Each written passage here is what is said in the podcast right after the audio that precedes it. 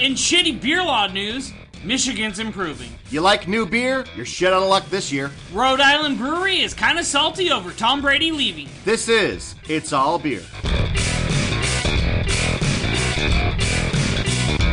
Welcome to It's All Beer, ironically, the hard seltzer of podcasts, in that we are tasteless, we lack substance, and we are currently enjoying a huge worldwide surge in popularity. I, I think it's like two out of those three at this point in time, but the other one's coming. I'm Jeremy Jones. I'm Tyler Zimmerman. ah, I got a chuckle out of you, so that's like that's a B I'll plus. give you an A minus on that one. How you doing today? Oh, pretty good. How are you? Uh, tired. It's been uh, uh it's it's been a long day for me, but you know, uh, you brought beer, and that's that's what's gonna get us through this. That's what's gonna get us through everything. Uh, what did you bring us today, Tyler? a couple different beers from Barbarian Brewing out of Garden City. Um, first one we'll start off with. Let's Carol Baskin this bitch. Uh, it's the Wolf King. uh, That bitch, Carol Baskin. that bitch, Carol Baskins. Fuck you. I have to, I, I have to like wonder what it's like to suddenly have like A whole nation. a whole hate nation. you. I mean, not even like hate you on like just just a whole nation just going like reflexively going, oh that bitch Carol Baskins, how you doing? I mean, not because there's no redeemable person on that show, so I don't know how many people actually have a hate on for her, but just like, oh yeah, Oh, I bitch- hate that bitch, Carol Baskins. I, Especially since she got the zoo now. I mean, I, I have very little opinion other than she's one of the many awful people on that, but yeah, just a whole nation suddenly going, oh, Yeah, so this Barbarian's Wolf King. Uh, uh, sour, uh, little spin off Tiger King being so popular. the bar- uh, barbarian they do do their do they do do sours well. Yeah, I think it's got. Uh, I know it's got tiger blood slushy mix in it, Of course, it. uh, like watermelon puree, a couple other things. I don't know when they uh, they, they they they branched off because their original thing was like old world barrel aged uh, beers. Um, they are now the the the the they're basically the the, the forefront in this uh, in, in this valley of putting weird shit in there. And yeah, okay, tiger blood, uh, slushy mix makes sense. Yeah, I mean, fruity, fruity, slightly tart aroma. yeah. Trying to pull up the description right now so I can go. over- Yeah, tropical fruit. That that tropical fruit, coconut. You know, uh, yeah, a fruity, a fruity tart beer. Yep. Refresh, refreshing as it's starting to get warmer in every other area of the country except for uh, here, where it, it's deciding to be cold and rainy for a little bit longer, which I, I'm on board with. Yeah, because you're a fucking mole. And yeah, and your point is, don't judge me, Tyler. I'll judge you. First, let's judge some news stories. What we got, Jeremy? All right. Well, uh, COVID kills craft again. News now. Um, it's probably not terribly surprising uh, that the amount of new beers uh, being rolled out by breweries these days is is a bit on the decline. Um, beer sales have shifted from tap rooms over to the grocery stores, um, especially big chain grocery stores, your WalMarts, your Costco's, your Albertsons, Fred Meyer. what have you. Um, not corp, you know, big corporations not known for their uh, wanting to take risks on new shit. Um, it's And planning what's going to be on their shelf three months in advance. there's there's a whole corporate structure that it doesn't really lend itself to. Ooh, we came out with this new beer. Then they're like, that's adorable. That we're doing a hundred cases of, Yeah. and it's gone. yeah, the, you, from corporate America's standpoint, they kind of look at you and go. Uh, we don't we don't understand, and that lo- that looks too much like creativity. We don't like it. Crush it, crush it under our boot. Fuck corporate America. Anyway, um, How do you really feel? uh, they can suck on the fattest part of my grundle, all of them collectively. All Yes, right. I'm I'm borrowing your phrase, and I'm and and you didn't even give me credit for that until I Uh, right. goaded you right there. finally, all right, fine. Grundle, trademark Tyler. Uh, I'll just now anytime I say grundle, be like, they can suck the fattest part of my grundle, trademark Tyler, and you know, we're off the we're off the razor. All right. Anyway, And he even wrote notes this week, guys. So uh, yes, but I'm also tired. I've been drinking all day. Um, no, but you get the point. They don't like. They're not. Uh, they're they're not set up to do these. they're not real agile. Um, and so it would make sense that with less demand, there's there's less being produced. But it's it's actually a, it's a little bit more than that. Uh, this comes from an article from Jessica Infante at Brewbound. Um, the new product registrations from breweries breweries are down forty three point four percent. Um, which I mean, again, nearly half. And this is with the TTB, correct? Correct. So I mean, so basically, this is the amount of uh, applications for new labels uh, is what we're talking about. So not necessar- not necessarily meaning that they're bre- not brewing different beers, but I was gonna say so. Little caveat when you when I saw this article, what popped first thing that popped into my head, I was like, oh, that's a very good clickbait article. Headline: Awesome job, but doesn't necessarily translate. So, like in the state of Idaho, if you want to get a beer on the shelf here, you don't have to have the label approved by TTB correct. to sell it across state lines. You do, Correct. and s- there are several states that do require the label to be approved by TTB or their own version of the TTB. Uh, But it's also but it's also a, a a point in the process where you have a definable number. It's I think otherwise it's hard.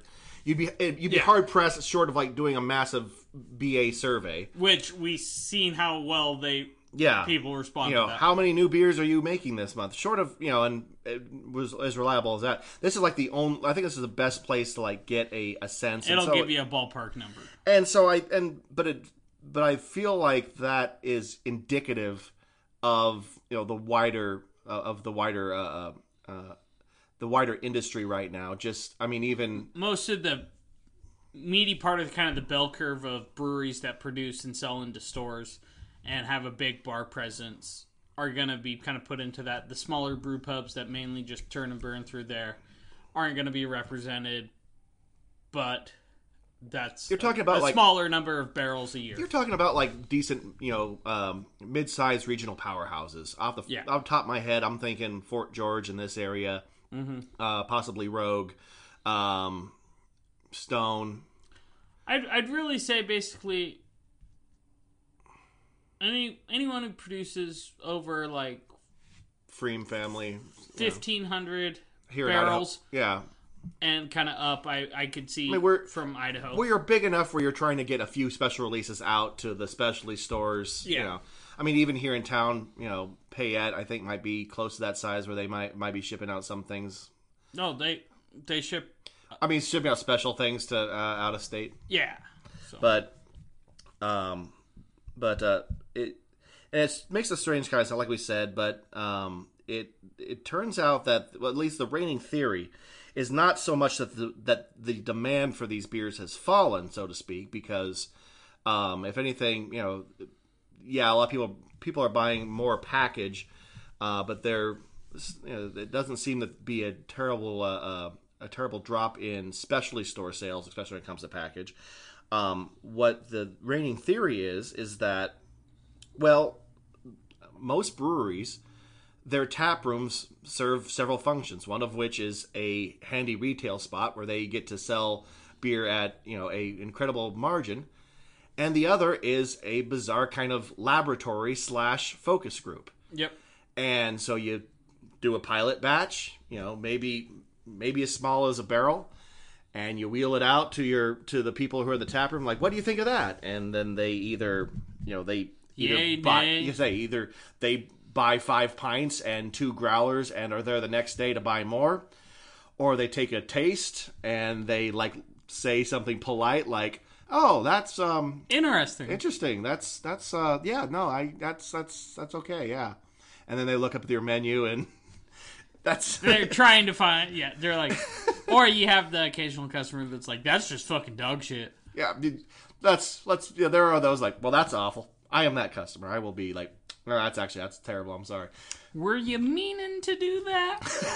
did you do that on purpose you did oh that's a shame uh I just got a phone call. My dog died. Gotta go. Uh, Um, but uh, no, that basically they since they lost that, it's harder to gauge what they want to, especially when you get to that size where you want to say, okay, this is a good beer. We want to ramp this up to, you know, we want to wrap this up to production, package it, and then sell it as a special release.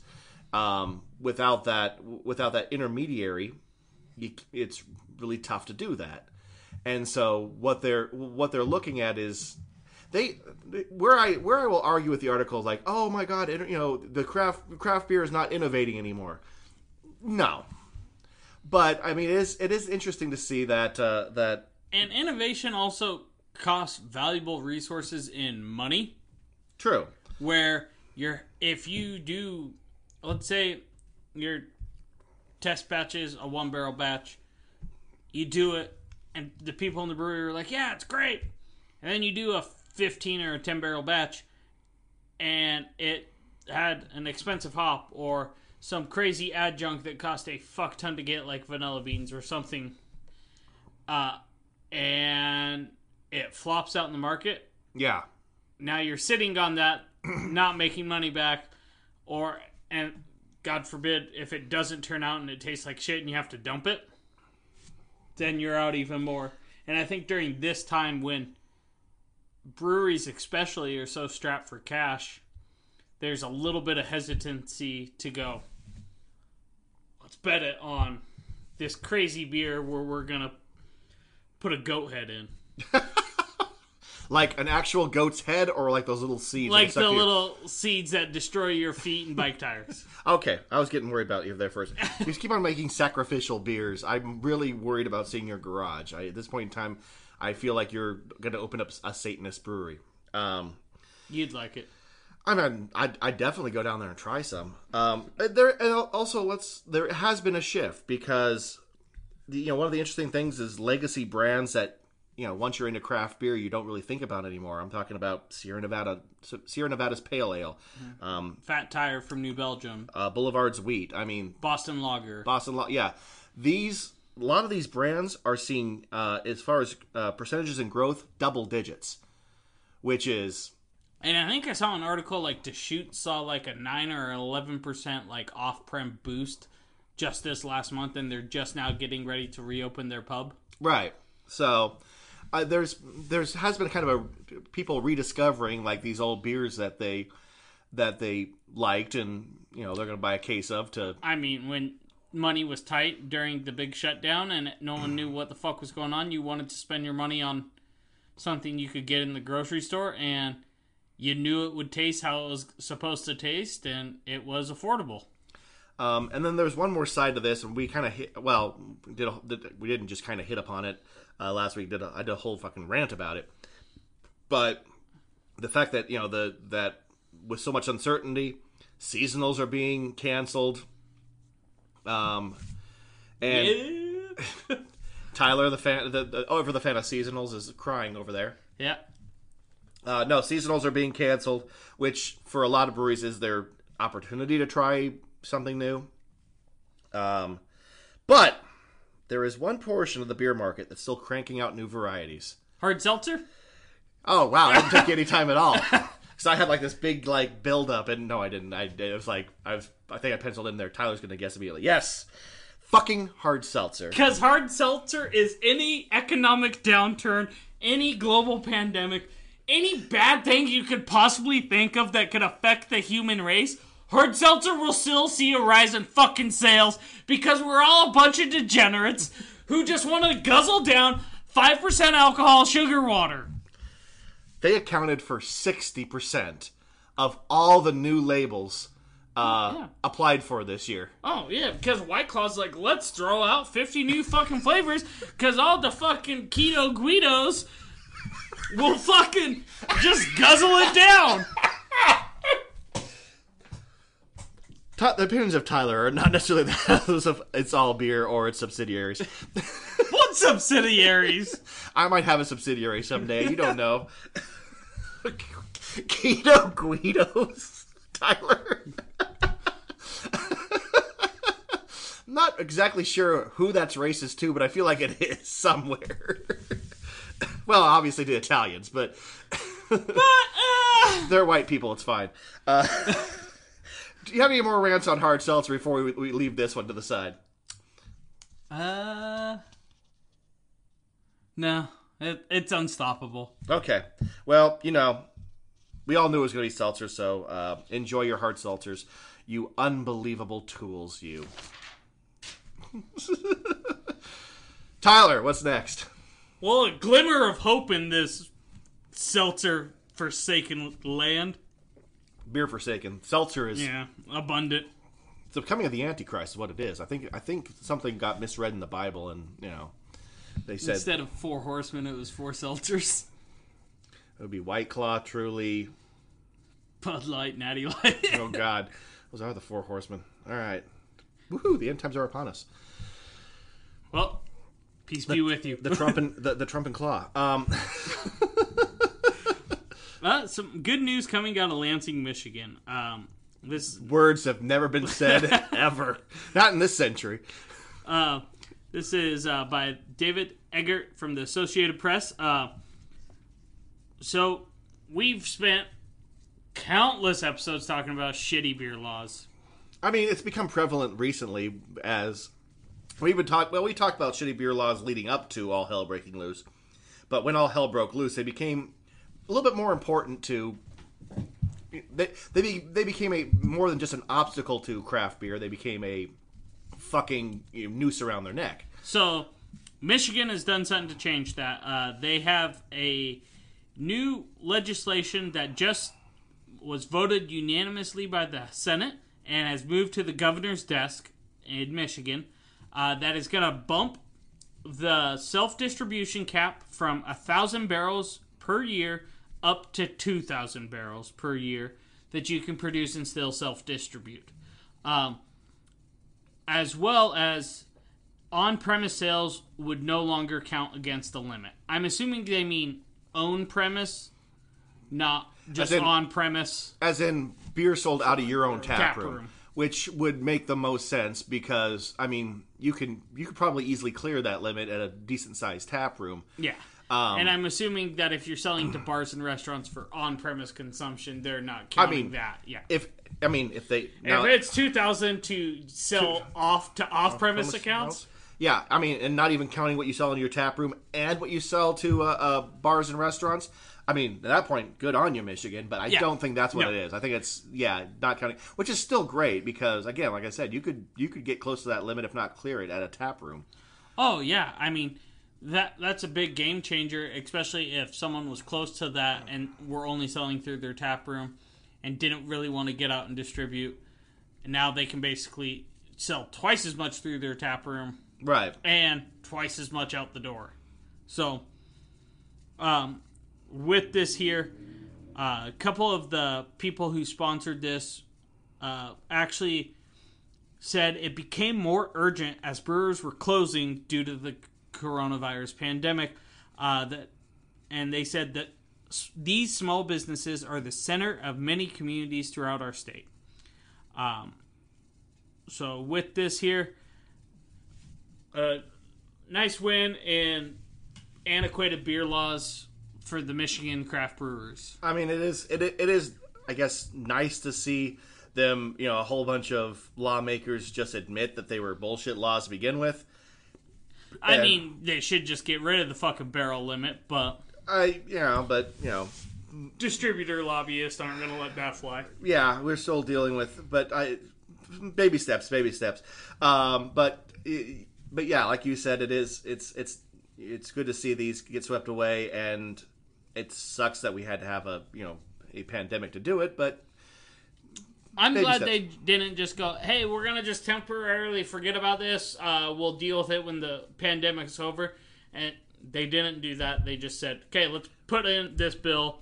Let's get a permanent change done to benefit you. I see, I'm not. I'm still not convinced that the temporary changes, like the like the, especially what immediately comes to mind, obviously, is either the laws or the temporary laws, or just the we don't give a shit, just do what you need to do when it comes to delivering beer.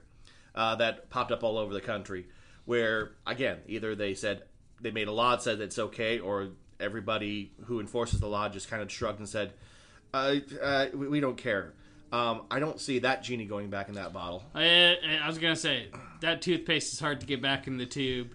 whatever your whatever your uh, uh, uh, version of that yeah, uh, Yeah. metaphor for that is um uh s- so it's I'm curious to see how this all plays out when we finally get to what's considered normal-ish.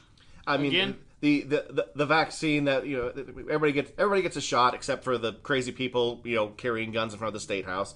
We know you're not going to get a vaccine. Calm down, Jethro. Um, Because Bill Gates trying to track me. Bill Gates knows where you are, you uh, ginormous fuckhead.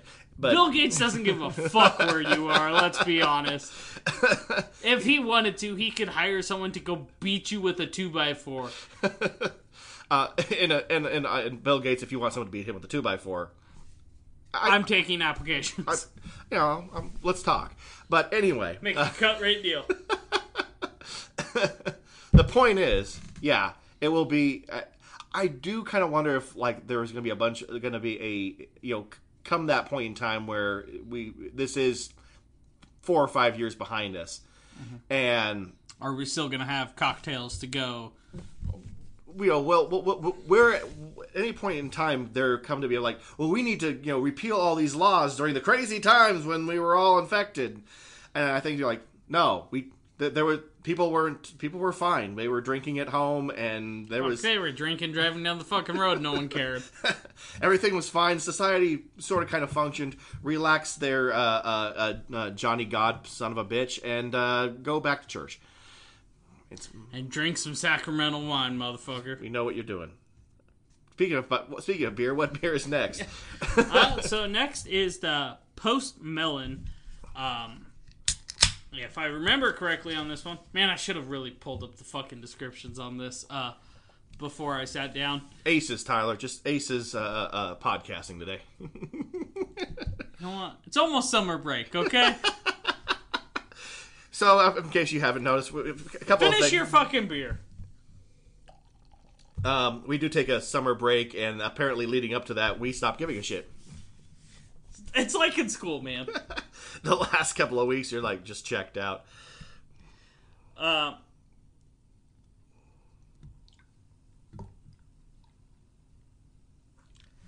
but no, I will pull up the description for you, Jeremy, and all our wonderful listeners. Do that. I'll wait. Okay. Suck by Grundle Jeremy. uh, so you, the you tiger's blood. You didn't say Grundle trademark Tyler, but it's Tyler saying it, so you I already to, got my you, trademark. You saw uh, that. You saw so that, the that tiger's blood or the wolf king is a gose with salt tiger's blood snow cone mix, watermelon, and key lime flavoring. I did definitely get a lot of salt on the last little bit of that. Yeah, And the post melon. I'm pulling it up. That's what she said. Oh, And that's how Jeremy went blind from pulling his pud. I see very good and pull my pud constantly. I'll have you know. That's a, that's not a, that's not that's not true at all. I have to wear some contacts that you, other people would use to see the goddamn uh, craters on the moon? moon. But worth every minute of it. Uh, yeah, I'm not finding Okay. this one for Post Melon, but Well, I think it's I mean, let's say uh, honeydew and cantaloupe like gose. So I get a very neutral aroma, like like grapefruit, tart. To be honest, if you just said this is like a Berliner light or just a straight gose, I don't think I could pick out much. I don't think I'd argue with you. I don't pick up much in the way of fruit. Um, let me get one more. Now my palate's adjusted. It's a honeydew and cantaloupe Berliner Weiss. Yeah, if you just said this is a straight Berliner Weiss, I don't think I would argue with you. I don't get hardly any melon flavor at all. I get a slight, but I mean, they're they're really subtle flavors anyway, but um, I mean, it's nice. It's you know tart, refreshing.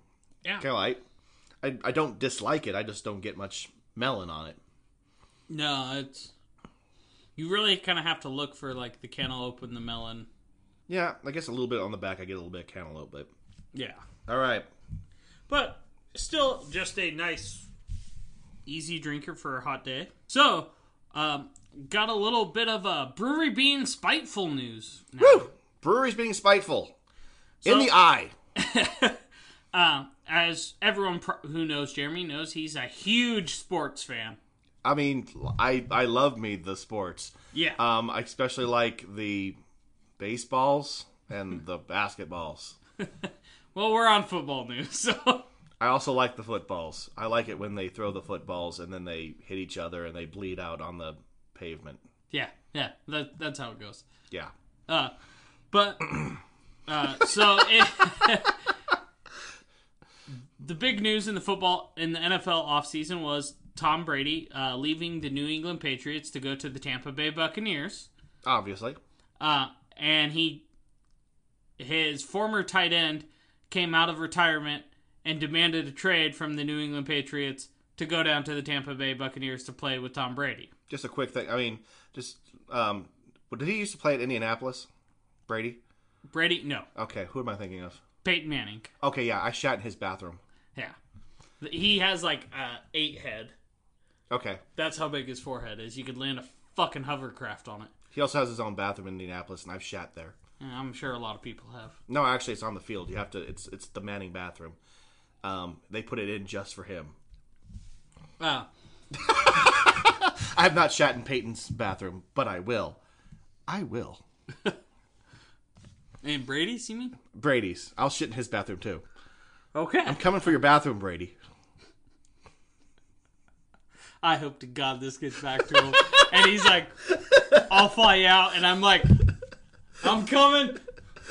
I want to destroy that toilet. And we're doing an episode from his fucking living room. I've eaten nothing but tacos for three days. And Panda Express. I top nose and Panda Express today. uh, well, so We also get loopy towards the end of the year. as most people probably know, uh, the people of the Massachusetts, Rhode Island, kind of New England area are very polite, don't hold any grudges, or get worked up at all. They're not Celtic at all, no. Fucking chowds. Uh, All right. And Tyler's just being casually racist to like random right white people. uh, so Smug Brewing uh, out of Pawtucket, Rhode Island, Which already on brand. introduced a new beer called Traderade uh, in honor of both the expatriate stars. Uh, it's an imperial fruit sour with sea salt, so you could say they're a little salty about it. a little. Uh, and the packaging includes a l- clever play on the Tampa Bay Buccaneers throwback logo. Uh, the Bucco Bruce logo has been changed up uh, to show the rooster from Smug Brewing dressed as the Buccaneer on the logo with Traderade. Oh yeah, that's a cock pirate. And there's the name of the episode. There's the cock pirate. uh, and their tagline on it is This beer reminds me of getting old and having to retire in Florida. uh, Yeah, I mean, s- sour, fruity, salty. Yeah, I could. You kind of want something easy drinking for you know giving up on life and going to Florida. yeah. Uh, and they use Florida key limes in the beer as well. So Excellent. really just kind of double down on the little poke at It's a middle finger in beer form, which I Yeah. always I, I always appreciate those. But all the Patriots fans, and they were like, "We still love them. They're they were great players. We appreciate everything they did. This is us just trying to make a joke. Don't get pissed off, people." uh That so, being said, I'm sure people are pissed oh, off. I'm sure people are fucking torqued, but I'm also sure some of them were like, "Fuck yeah, give me a case." I mean, I want some, yes, and I don't even give a shit about what the So people. if anyone can get Jeremy a cock pirate, send it over to him. I will take your cock pirate. Well, that that came out wrong. All right, let's uh, let's move on. What do we got next, Jeremy? All right, new old beer styles news now. Uh, this What's arti- old is new again? Even weirder than that. Uh, the article, this kind of article comes from uh, Good Beer Hunting, and it tells a, a, a ta- basically there's this there's an archaic style of beer that you've never heard of, I've never heard of, I'm gonna mispronounce the shit out of, Let's brew one. but it is before. Wait till you wait till I describe what it is before you say that. Um, it is causing a, a strange change in uh, the South South African beer uh, craft beer scene. And before you say it, yeah, South Africa has got a bit of a craft beer scene. I knew that. Um, it's the, the article starts off. So last year, at the South African National Homebrew Competition, a, per, a participant submitted a beer that was a hybrid of what they call clear beer, which is beer. In South Africa, they make a distinction between beer, which they call clear beer, and this traditional style called, and here we go, um, Omkambothathi. How was that? U M Q O M B O T H I. Umkaba- Umkabathi. That's that is what I'm going to go with. I'll allow it. If you know what, how to pronounce that vomit of syllables, um, please let me know. and we're sorry if we offended you because we butchered that. Jeremy Jones's I'm- insensitivity does not reflect the views of It's All Beer or any of its subsidiaries. I'm gonna butcher some. Uh, I'm gonna butcher some other words and some names, so you're just gonna have to deal with that. Um, no, but so anyway, so a participant uh, um, uh, did a a, uh, a blend of just beer and this umkabathe, and for the first time ever in this competition, or to my knowledge, any competition, the judges refused to score the beer. Whoa. Um, and this uh, uh, came from uh, one of the judges, Cameron Gray. Quote: We felt that the beer, uh, Unkabathe Sorghum Wheat Beer Hybrid, was entered in the wrong category, and so we, we couldn't score it. Quick note: um, obviously they're doing it wrong because beers are entered in the wrong category all the time, and the what and what and here's the proper way to deal with it. Um, Well, that's going to lose. you got no you got one person at the table who goes it's a good beer i don't care what the style says and you have to argue with this guy ad nauseum uh, about beer styles and till you know and he's trying to die on that hill. Yeah. And you have a hung fucking jury. basically yeah until you until you basically agree that some uh, to at least like give it a a uh, a third place medal just to quiet that dingleberry up not that i have any experience with this at all I was going to say, sound like you have a certain person in mind. No, not a certain person. They, they, this is a this is an archetype in judging. This is this type of person exists. You know who you are. Um, but anyway, no, that's how you. That's, You have a person in mind. I have like five people in mind, but I know there's others. Um, but anyway, so uh, anyway, uh, to continue the quote, in retrospect, I think we made a mistake. But as a judging panel, none of us had any context on how to judge, compare, or score uh, Umbabathe. Um, so, what the fuck is this style? uh, which I also sympathize with because at the last homebrew competition I went to, someone entered a Belgian single, and I have never had a Belgian single. Is there even a style guideline for Yes, there is. Oh, okay. The thing is, is that you can't all the beers they list, you can't get out of Belgium. Really? The, the the the style itself are. This is like an American adaptation, or I mean, it was some guy reading it and you know reading the style guidelines and giving it a shot. Um, and we, I, I think we awarded him a medal. Um, I think we actually, I think he we gave him gold because we're like, well, we're not exactly sure how to how it relates to a Belgian single, but it is extremely good. So well done, sir. So bold move. so we kind of but i kind of understand where you're like this is a really good beer i have no idea what a what a world class version of this is so we'll go get, get go with it but this was even weirder so uh unkabathe well like many like many like really traditional styles it's a product of like it's almost like a farmhouse style that evolved in the rural ar- areas of africa you know, where people uh, uh, all over the world, far away from society, have to figure out how to get fucked up. Tale as old as time.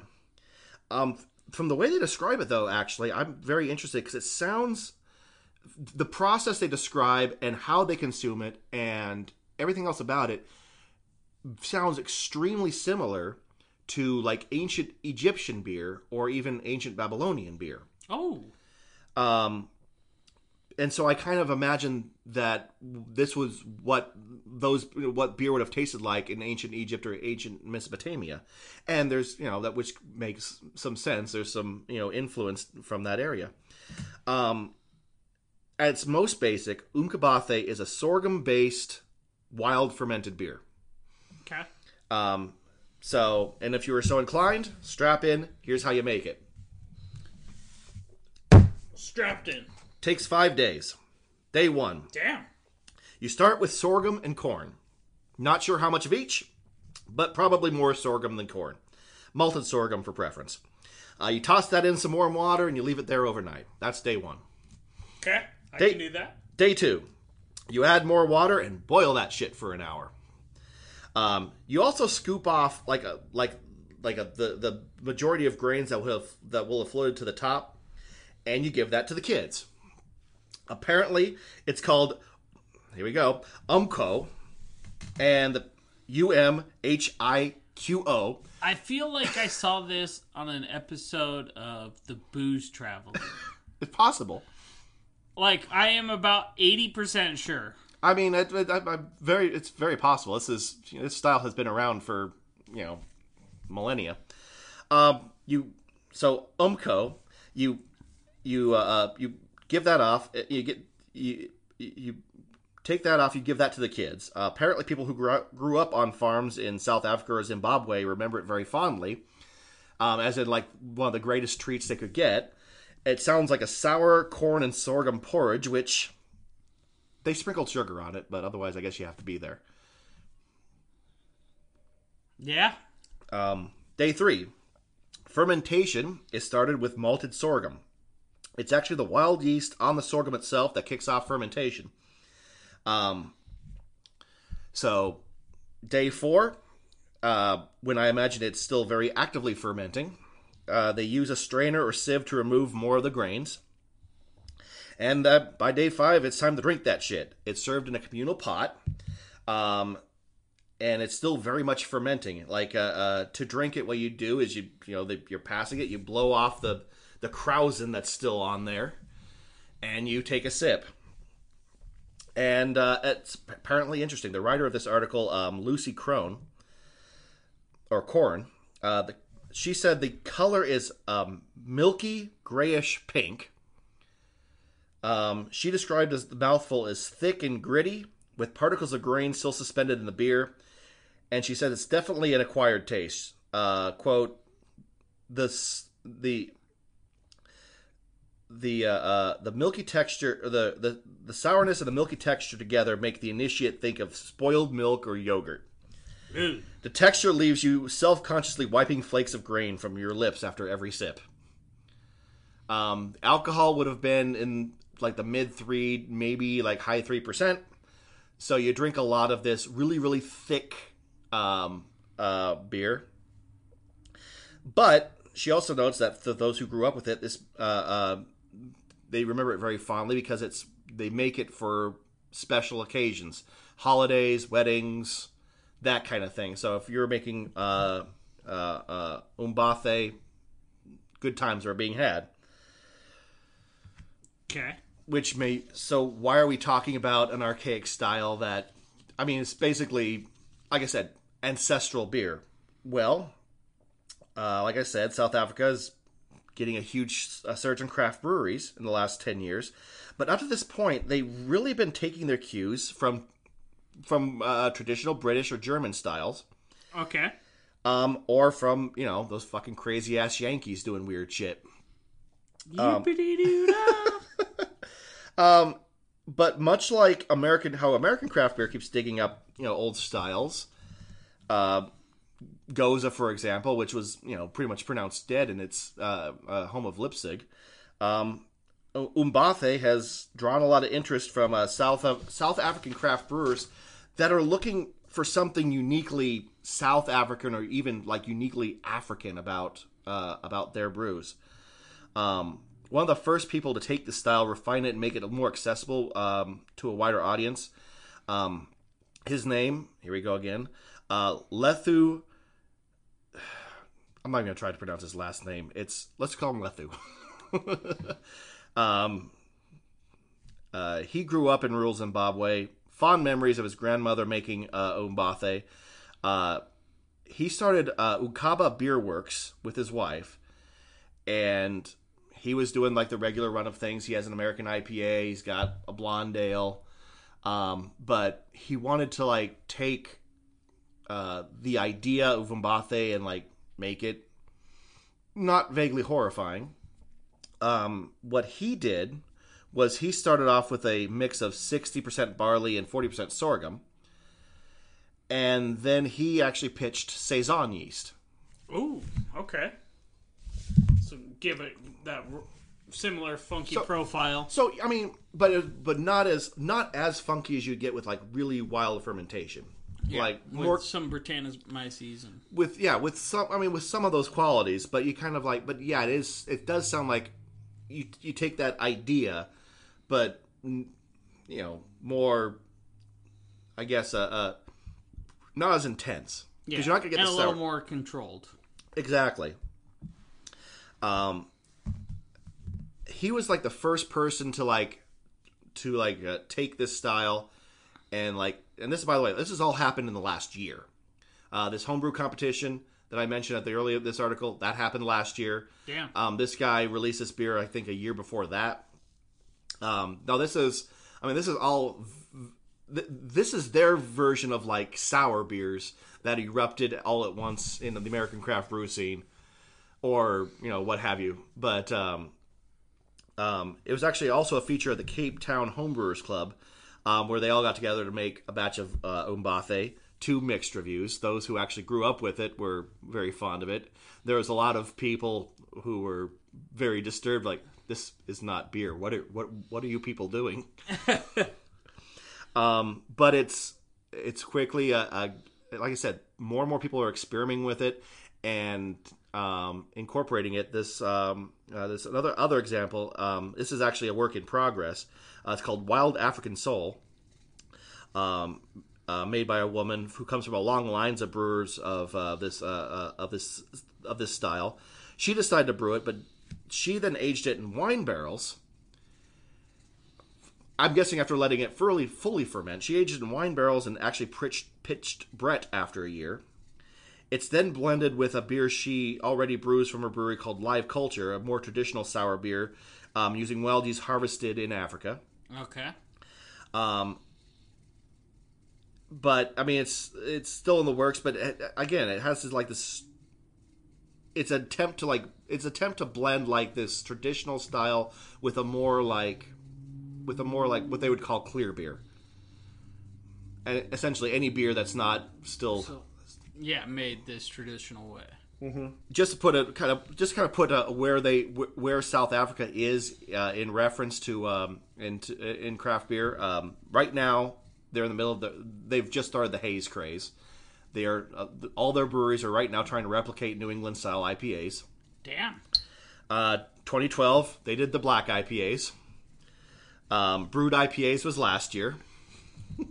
That kind of puts you on this. Kind of puts you like where they where they are like a Couple years behind, but I feel like they're just hitting their like craft beer revolution. and that's the point. I mean, what they're a lot of why this is suddenly important is because for a lot of brewers down there, they don't want to just do what the United States did two years previous. Yeah. I mean, to a certain extent, yeah, let's do some of those, but they want something uniquely African. And that they can tie back to them. Yeah, uh, the brewer of the actual the, the brewer from the Wild African Soul. Uh, here we go. I'm to try to pronounce this. Nuksani Maswala.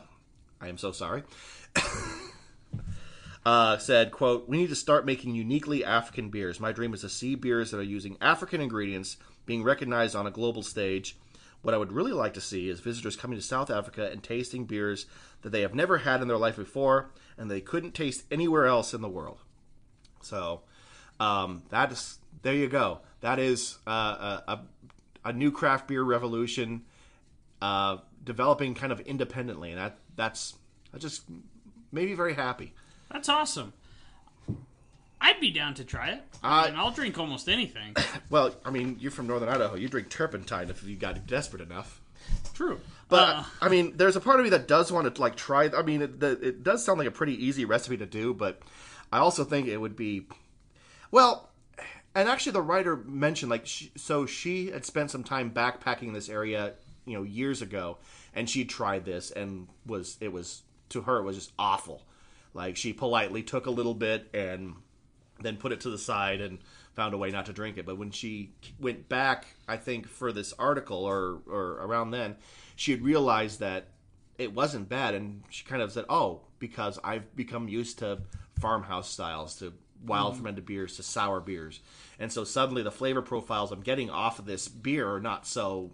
Wild. in your face. Yeah, well, and they're not so alien because remember, I mean, if you're if you are uh, um, having this beer ten years ago or or Yeah. so, or yeah, you know, the idea of wild fermented beer beer still hadn't caught on much outside of a very select, you know. yeah.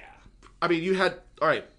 Where you got wild fermented beer was from like maybe two places. Number one, your homebrew club, and it wasn't so much a well, it could be on purpose wild fermented, or it could be someone bringing an infected mess, or from a few breweries that were experimenting. So Or some Belgian breweries. or some or yeah, or you make the trek to Belgium and you actually you know one of the few breweries that are still doing it out there. yeah. But um, now that's uh, like uh, entered a greater global consciousness. Can, she was able to kind of approach this uh, in a way. She's like, oh, I mean, it's still not my favorite, but I can kind of, I yeah, it makes more sense. Yeah. Uh, so I why we were kind of going over this article. Uh, I did kind of Google season one, episode fourteen of Booze Traveler. He talks about a Zulu tribal beer. It's all the description says.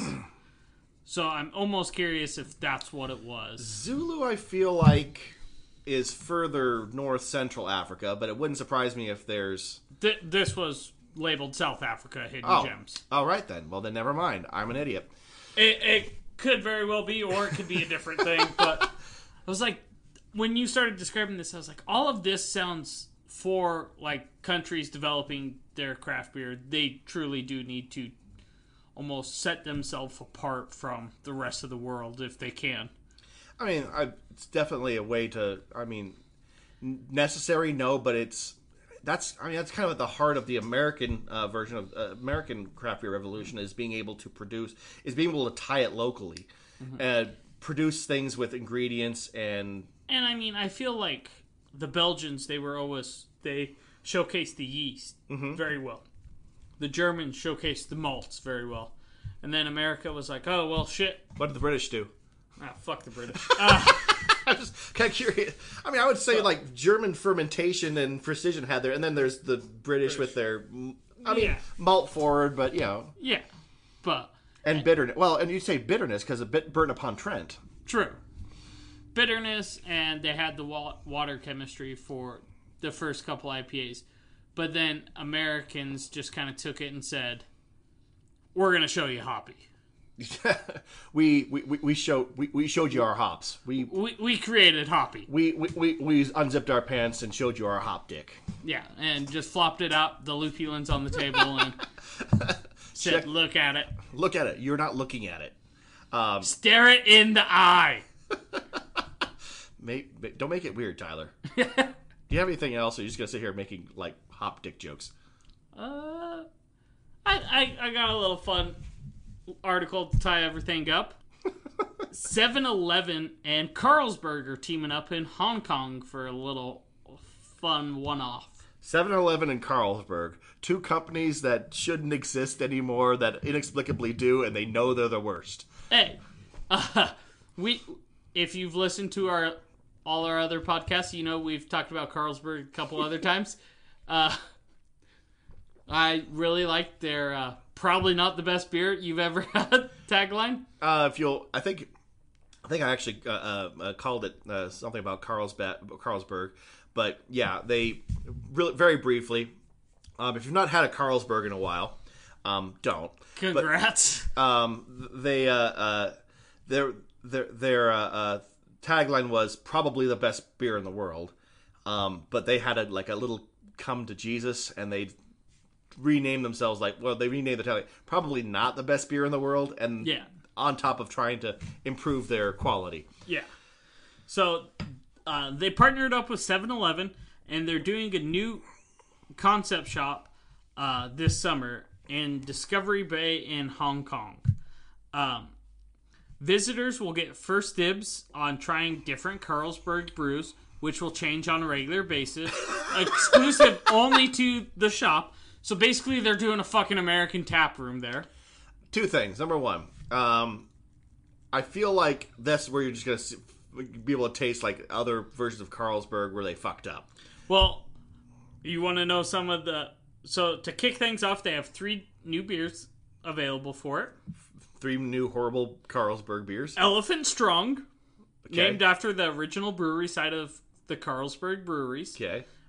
Elephant Gate. It's an extra strong and rich in malty character with a hint of caramel that perfectly balances the beer's dry bitterness. And in no way tastes like raw sewage. Probably. Uh, it's in Hong Kong. Uh, I mean, that's what it, it I, I The Carlsberg Export, a premium strength lager brewed to the brand's original Danish recipe and has deep malty notes with a distinct bitterness. And the last one, would you like to guess it? Uh IPA. No. Okay. The Unfiltered is an unfiltered. I should have fucking said hazy. is an unfiltered full-bodied pilsner with a rich malty sweetness and a crisp hoppy bite. Well, more like a Keller beer, really. Yeah. Not like a hazy, but a Keller. Um, So if uh, some of the first visitors will receive a limited edition Carlsberg beer glass upon spending sixty dollars Jesus H Christ! or over from June twenty fourth to July twenty first. You need a therapist if you've spent sixty bucks on Carlsberg. Uh, That better. That's what. What better come with it? Someone to like figure out where your life went wrong. well, also if you visit between June twenty fifth or June twenty eighth between noon and four on one of those days, and be sure to take a photo, a slamming photo by the Carlsberg Insta wall, upload it to Facebook or Instagram, show it to a member of the staff, and receive a 250 milliliter mini Carlsberg beer glass. so basically, they're doing an American tap room in a gas station. I mean, I I have to I have to I, I, I note that they've removed the probably not the best beer in the world uh, from their. I little- did that. I did notice that too. So I mean, they've already like they like shall we just make better beer? No, let's just make a gas station uh, uh, uh, of it, and Equivalent. yeah, and then that's how we will save our brand. How high are you right now, X?